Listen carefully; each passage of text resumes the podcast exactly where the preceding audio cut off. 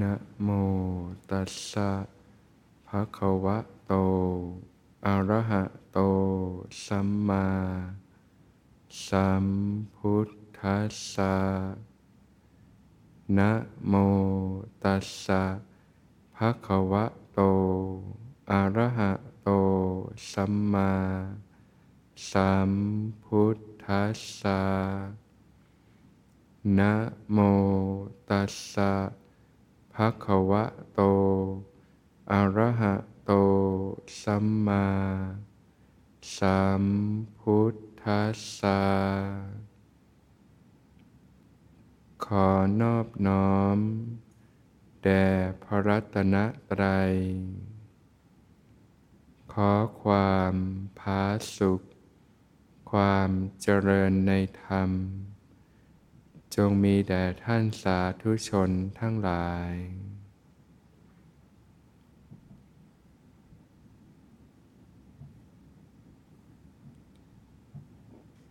ก็มัน ระลึกรู้สึกตัวขึ้นมาอยู่เสมอ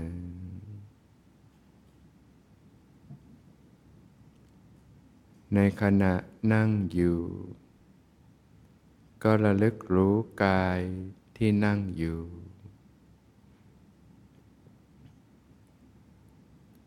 รู้สึกถึงก้น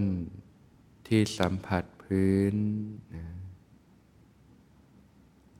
รู้สึกถึงขา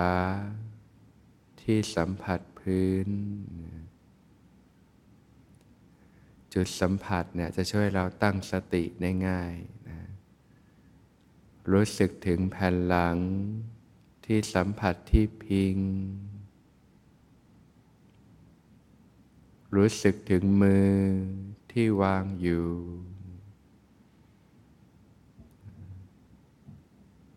รู้สึกถึงการหายใจ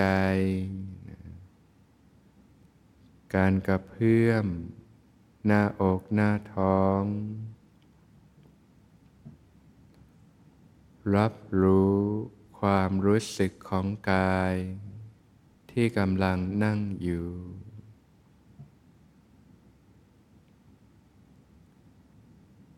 ในขณะยืน ก็ระลึกรู้กายที่ยืนอยู่ รู้สึกถึงฝ่าเท้า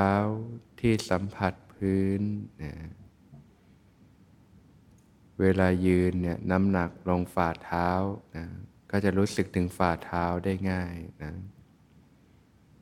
หรือแม้กระทั่งเวลานั่งบนเก้าอี้เท้าสัมผัสพื้นนะก็รู้สึกเท้าสัมผัสพื้นได้นะเมื่อใดที่รู้สึกถึงเท้าสัมผัสพื้นเนี่ยจะมีสติขึ้นมาโดยอัตโนมัติเลยนะสามารถใช้เป็นฐานของการฝึก ในระหว่างวันให้ต่อเนื่องกันไปได้นะจุดสัมผัส รู้สึกถึงกายที่ยืน ในขณะเดิน ก็ระลึกรู้กายที่เดินอยู่นะรู้สึกถึงฝ่าเท้าที่สัมผัสพื้นนะถ้าฝึกใหม่ ๆ แล้วก็เน้นสังเกตเท้าสัมผัสพื้นก่อนได้นะ รู้สึกถึงการก้าวเดินนะในแต่ละย่างก้าวนะเวลาขาก้าวไปในแต่ละก้าวก็รู้สึกได้รับรู้ได้นะรู้สึกถึงกายที่เคลื่อนไหวอยู่นะ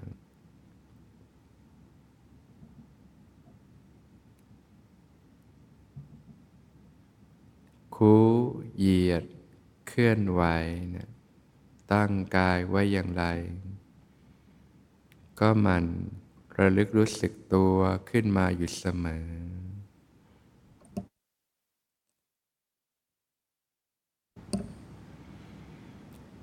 ตั้งแต่ตื่นนอน ก็ระลึกรู้สึกตัวขึ้นมานะเจริญสติให้ต่อเนื่องกันไปนะ ในระหว่างวันนะทำกิจต่างๆ ก็มันระลึกรู้สึกตัวขึ้นมาอยู่เสมอนะแม้ในขณะนอนนี่ยก็ระลึกรู้กายที่นอนอยู่ รู้สึกถึงศีรษะที่สัมผัสที่นอน แผ่นหลังที่สัมผัสที่นอน แขนสองข้างที่สัมผัสที่นอน ก้น เท้า ขาที่สัมผัสที่นอนเนี่ยจุดสัมผัสเนี่ยจะทำให้เรารู้สึกตัวได้งีนะรู้สึกถึงการหายใจนะการกระเพื่อมหน้าอกหน้าท้องนะแรกคือจุดสัมผัสสองก็คือกายที่เคลื่อนไหวนะแม้กระทั่ง ลมหายใจนี่ก็เป็นการเคลื่อนไหวเนาะลมเข้าลมออก การกระเพื่อมหน้าอกหน้าท้องนะก็สังเกตได้ง่ายนะการขยับมือ การกระพริบตา การขยับต่างนะการกิน การเคี้ยว การลิ้มต่างๆเนี่ยสังเกตการขยับกายเนี่ยจะทำให้เรามีสติและเลึกรู้ได้ต่อเนื่องกันไปนะพื้นฐานแล้วก็เอาตรงเนี้ย จุดสัมผัส แล้วก็การขยับกายต่างๆ บางทีเนี่ยนะมันไม่รู้สึกตัวเราก็ขยับเอง ขยับมือ ขยับนิ้วต่างๆ ก็ทำความรู้สึกตัวขึ้นมาได้นะนะเจริญสติให้ต่อเนื่องกันไปนะหลับไปกับความรู้สึกตัวนะ ตื่นขึ้นมาก็ระลึกรู้สึกตัวขึ้นมาใหม่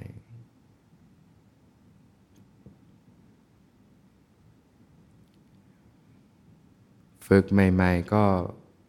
สติมีกำลังน้อยนะรู้สึกตัวขึ้นมาได้ประเดี๋ยวประดาวเนี่ยเดี๋ยวใจก็หลงไปเพ้อไปในเรื่องราวต่างๆ ก็หมั่นระลึกรู้สึกตัวขึ้นมาอยู่เสมอในช่วงแรกก็เรียกว่าดึงกลับนะใจมันคอยที่จะไหลไปกับเรื่องราวอารมณ์ต่างนะฝึกช่วงแรกก็เป็นการดึงกลับนะนะเหมือนเด็กที่เขาเลี้ยงโคเนี่ยนะให้โคมันไปหากินนะ โคมันก็กินหญ้าเป็นอาหารเนี่ยเด็กก็มีเชือกผูกไว้นะล่ามไว้ พอโคมันออกไปไกลเกินก็ดึงเชือกหน่อยนะให้ให้อยู่นะชั้นใดนะจิตมันคอยจะไหลไปกับอารมณ์ต่างๆนะโดยเฉพาะฝึกใหม่ๆนะมันไม่ค่อยอยู่กับตัวหรอก มันก็ไหลไปกับความนึกคิดปรุงแต่งอารมณ์ต่าง ๆ สติเหมือนเชือกเนี่ย คอยดึงกลับนะจิตเหมือนวัวที่คอยจะไหลไปนะไปกินอาหารกินหญ้าต่างๆ ก็คือจิตมันไหลไปกับอารมณ์นั่นเองนะก็ต้องอาศัยสติคอยดึงกลับเป็นเชือกไว้นะฝึกใหม่ๆ ก็ตั้งสติไว้กับกายเนี่ยแหละนะดึงกันไปดึงกันมาแบบนี้นะในระหว่างวันเราก็ใช้การพิจารณาธรรมช่วยได้นะ พอรู้สึกว่าออพอดึงได้ก็อยู่กับสติความรู้สึกตัวให้ต่อเนื่องกันไป พอฝึกไปมาก ๆเข้านะสติเริ่มมีกำลังก็เริ่มยั้งตัวขึ้นมาได้แล้วนะจากใหม่ ๆ บางทีก็หายไปนานเลยนะบางทีก็หายไปครึ่งค่อนวันนะก็ฝึกมาก ๆเข้าก็เริ่ม รู้สึกตัวได้บ่อยขึ้น บ่อยขึ้นเรื่อยๆนะจนเริ่มรู้สึกว่าเริ่มรู้เนื้อรู้ตัวได้ต่อเนื่องกันไปนะก็เริ่มรู้สึกว่าเออเริ่มอยู่กับตัวเองได้ดีขึ้นเนี่ยพอฝึกฝึกไปสติก็เริ่มมีกำลังขึ้นแล้วนะเริ่มยั้งตัวขึ้นมา เมื่อสติมีกำลังขึ้นนะการรับรู้ก็จะกว้างขึ้น กว้างขึ้นเรื่อยๆนะจนรู้สึกขึ้นมาได้ทั้งตัวเลยนะฝึกใหม่ๆ มันก็รู้สึกตัวได้เป็นส่วนๆนั่นแหละนะที่ขยับมือบ้าง ขยับแขนบ้าง ขยับขาบ้างนะ รู้สึกถึงส่วนต่างๆของร่างกายบ้างนะแต่พอฝึกฝนเป็นประจำสม่ำเสมอเริ่มเก่งนะสติมีกำลังนะนะก็รู้สึกขึ้นมาได้ทั้งตัวเลยนะเรียกว่าพัฒนาสติจนเต็มฐานนะการรับรู้มันจะกว้างออกกว้างออก จนรู้สึกขึ้นมาได้ทั้งตัวเลยนะ เมื่อสติเต็มฐานเนี่ยนอกจากจะรู้ฐานกายแล้วเนี่ยฐานกายก็รับรู้ระบบการทำงานต่าง ๆ ในร่างกายนะลมหายใจ การกระเพื่อม หน้าอกหน้าท้อง รับรู้ความรู้สึกของกายได้ทั่วกายนะถ้าละเอียดพอก็อาจจะรู้สึกลึกซึ้งลงไป เช่น เสียงหัวใจเต้นนะการเต้นของหัวใจของชีพจร เคยได้ยินเสียงหัวใจเต้นไหมปกติก็หัวใจก็เต้นอยู่ตลอดเวลาเนาะแต่ว่าสติยังไม่ละเอียดพอที่จะรู้สึกถึงการทำงานได้นะแม้กระทั่งลมหายใจเนะี่ยจริง ๆ ร่างกายเราก็หายใจอยู่ตลอดเวลาอยู่แล้ว แต่เรายังไม่มีสติที่จะรู้เท่าทันการทำงานของการหายใจนั่นเอง เราถึงใช้ลมหายใจเป็นอุปกรณ์ฝึกสติได้อย่างหนึ่งนะรู้ลมเข้าลมออกไปเลยก็สติก็เริ่มมีกำลังขึ้น จนรู้สึกขึ้นมาได้ทั้งตัวนะฝึกฝึกไปบางทีก็รู้สึกได้แม้กระทั่งการเต้นหัวใจ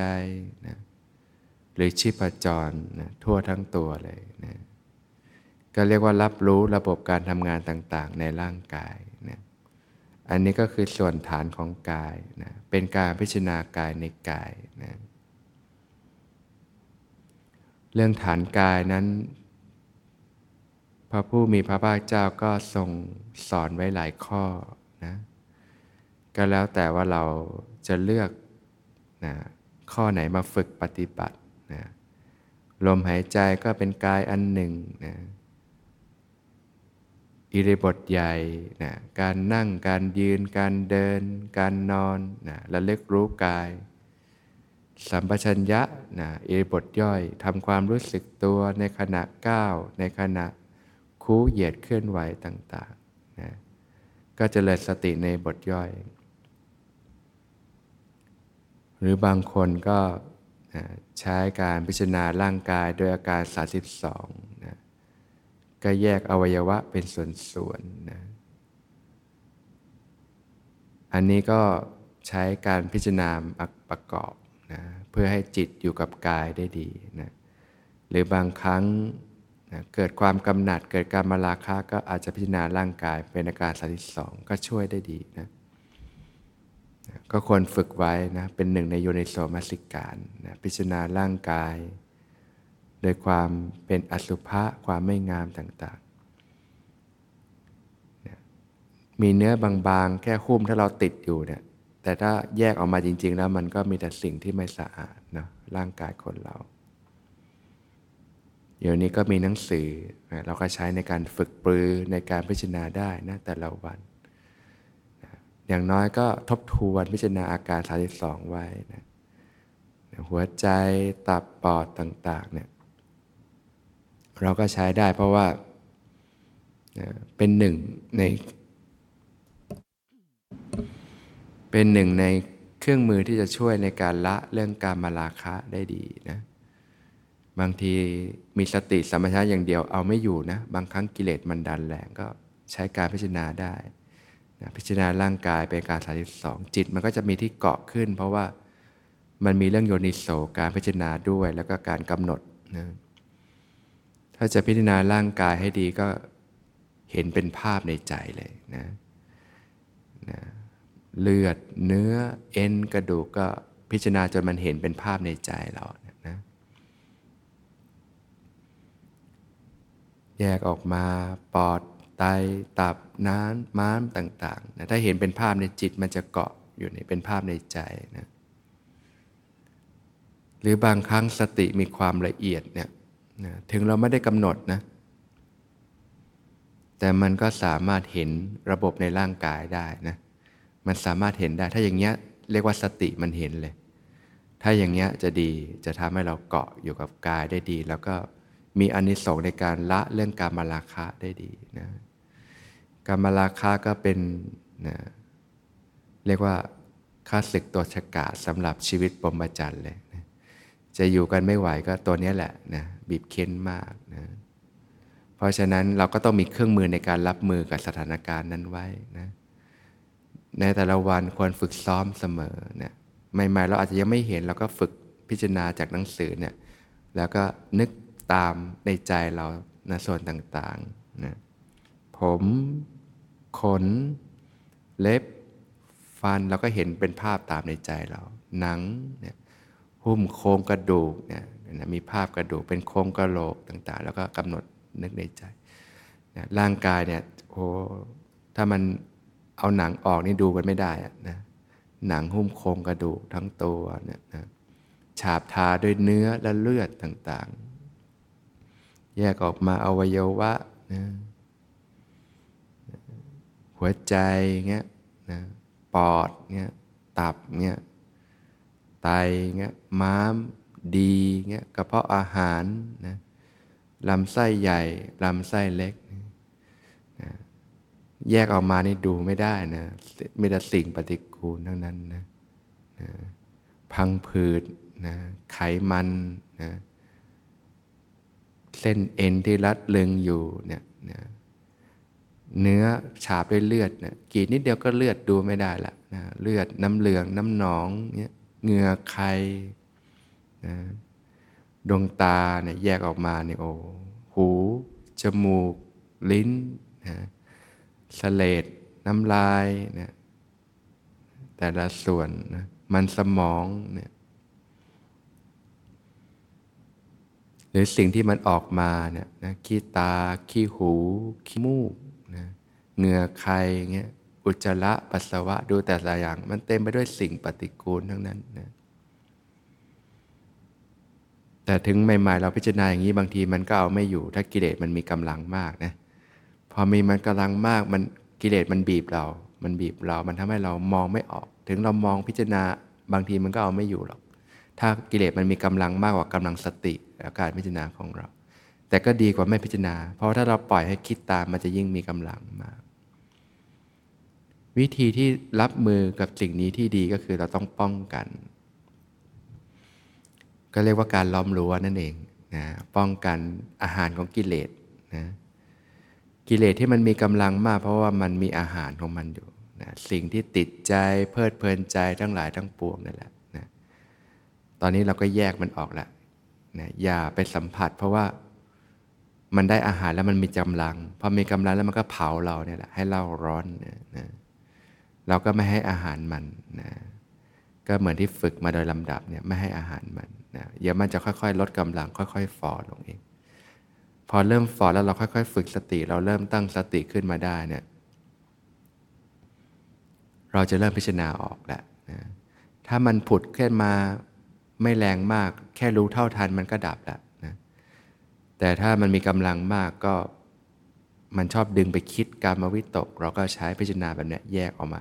ถ้าจับเป็นภาพได้มันจะอยู่ได้ดี นึกเป็นภาพในใจขึ้นมานะแต่ละส่วนร่างกายถ้าแยกออกมาจริงๆแล้วดูไม่ได้นะนะส่วนต่างๆ เราหลงรักไปได้ไงก็ไม่รู้ หลงรักไปก็เพราะว่ากิเลสนี่แหละ มันมีกำลังแล้วมันก็นะมันจะมาเรื่องของเวทนาที่เราจะได้เรียนรู้ต่อไปด้วยนะทำให้เราติดใจเพลิดเพลินใจ สุขเวทนาต่างๆ แต่ถ้าฝึกจนละเอียดฐานกายละเอียดจนสติเห็นระบบในร่างกายทีนี้เอาอยู่เลย อันนี้จะมีกำลังมากนะ อันนั้นมันจะเห็นระบบในร่างกาย มันจะละพวกนี้ได้ดีมากเลยนะเพราะฉะนั้นการเห็นปฏิกูลเนี่ยมันมันละเรื่องการมาสัญญาโดยตรงอยู่แล้วนะถ้าอย่างเงี้ยจะอยู่สบายเลย เพราะว่านะค่าศึกหนักของเพศพรหมจรรย์ก็เรื่องการมาลาคะ นอกนั้นก็ไม่ได้มีอะไรมากหรอก ถ้าเอาเรื่องนี้อยู่ก็ที่เหลือมันก็ฝึกได้สบายละอะไรเงี้ยนะ เพราะฉะนั้นในแต่ละวันเราควรฝึกปือไว้นะนะ เพราะว่าบางทีอยู่ไปนานๆมันมันเริ่มผุดขึ้นมาเนี่ยตัดไฟตั้งแต่ต้นลม เราก็พิจารณาทุกๆ วันอาการ32เนี่ยว่างๆแล้วก็เอาหนังสือมาพิจารณาค่อยๆ ฝึกปือไว้นะบางครั้งก็กำหนดนึกตามในใจเราเห็นภาพส่วนต่างๆ มันก็เป็นกรรมฐานหนึ่งที่เกาะ ให้จิตเราอยู่กับตัวได้ดีนะพอเห็นภาพในใจ หรือเราจะทำไปเรื่อยๆก็ได้ในระหว่างวันนะนะการพิจารณากายมันมีหลายแง่มุมนะหรือการพิจารณาโดยความเป็นธาตุต่างๆนะแยกออกมาเป็นธาตุดินธาตุน้ำธาตุลมธาตุไฟนะ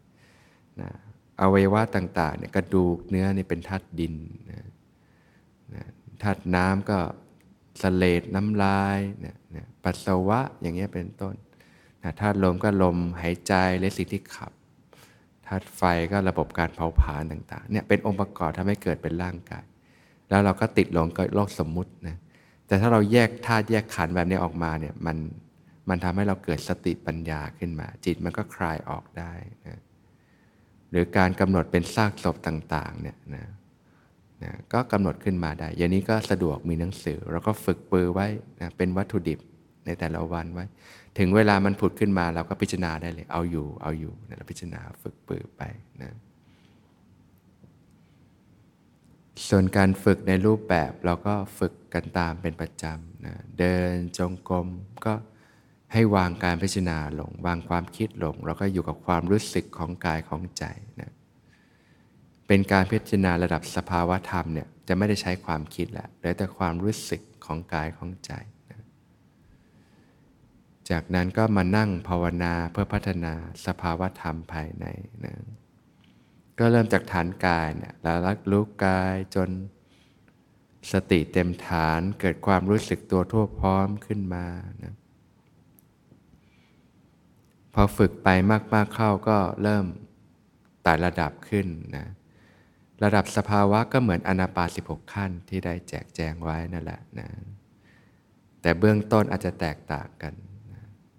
ตามฐานแต่ว่าพอต่อไปมันก็จะเกิดปิตินะก็รับรู้อาการของปีติต่างๆที่เกิดขึ้นนะฝึกไปจนเกิดความสุขเบาสบาย ก็รับรู้ความสุขที่เกิดขึ้น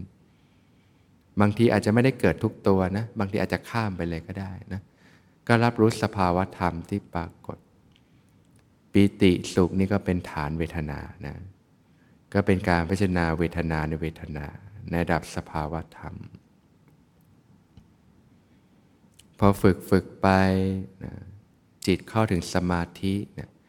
ก็เคลื่อนสู่ฐานของจิตนะก็รับรู้ความผ่องใสของจิต ความตื่นรู้ ความนิ่ง ความตั้งมั่นนะฝึกฝึกไปก็เข้าถึงความสงบที่ลึกซึ้งโดยลำดับลำดานะ เข้าถึงความสงบก็จะเป็นบาดฐานที่สำคัญนะนะเข้าถึงความสงบเป็นการพิจารณาจิตในจิตตรงนี้ก็เป็นบาดฐานเวลาเราถอยออกมาแล้วเนี่ยใช้ชีวิตประจำวันก็จะทำให้เรามีสมาธิที่หล่อเลี้ยงอยู่ภายใน จะทำให้ใจเรานิ่งขึ้น มีสติสัมปชัญญะที่ดีขึ้น แล้วเวลาพิจารณาทำต่างๆ ก็จะเฉียบคมขึ้น มันจะเกื้อกูลกันแบบนี้นะ การฝึกในชีวิตประจำวันกับการ ฝึกปฏิบัติในรูปแบบนะก็ให้ความสำคัญทั้งสองอย่างพอฝึกฝึกไปสติมีกำลังนะสมาธิมีกำลังนะก็สามารถยกจิตขึ้นสู่วิปัสสนาญาณได้นะนะธรรมทั้งหลายก็ปรากฏตามความเป็นจริงนะรับรู้ความเสื่อมสลายไปนะที่เราติดยึดมั่นอยู่กับโลกเพราะว่าหลงไปกับสมมุติเนี่ยแหละ แต่พอวิปัสสนาญาณมันเป็นสภาวะตามความเป็นจริง จิตมันจะคลายออกจากสิ่งต่างๆก็เห็นทุกอย่างตามความเป็นจริง วิปัสสนาญาณนะท่านถือว่าเป็นบุญอันสูงสุดแล้วนะมีอนุภาพที่จะชำระล้างบาปและอกุศลธรรมต่าง ๆ บางทีเราเคยทำความชั่วทำสิ่งที่ไม่ดีไว้ นึกถึงก็เสียใจจิตใจเศร้าหมอง อยากจะไปแก้ไขก็แก้ไม่ได้นะถ้ารอกรรมชดใช้มันชดใช้กันไม่หมดหรอก เจริญวิปัสสนาญาณเนี่ยมีอนุภาพในการชำระล้าง ทุกสิ่งทุกอย่างนะ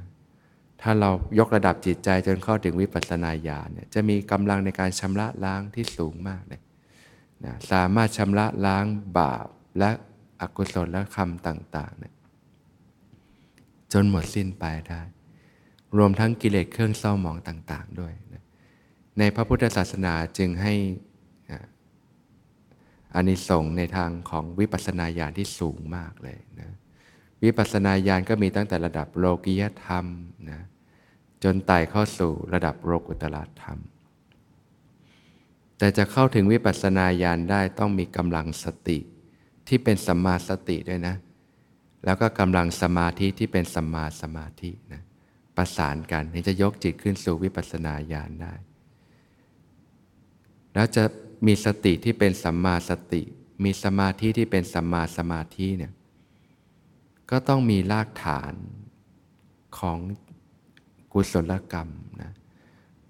จิตที่เป็นกุศลธรรม เป็นรากฐานต่าง ๆ อันนี้มันจะเกิดตั้งแต่เราฝึกหัดขัดเกลาในเรื่องกายภาพเลย การฝึกจิตที่เป็นกุศลต่างๆ ความคิดที่ดีคำพูดที่ดี การกระทำที่ดี พื้นฐานการทำความดีเนี่ยนะจะเป็นรากฐานที่จะส่งต่อให้ ฝึกเกิดสัมมาสติเกิดสัมมาสมาธินั่นเองนะอย่างช่วงเช้าเราก็จะเรียนรู้เรื่องของการฝึกเรื่องกายภาพนี่แหละ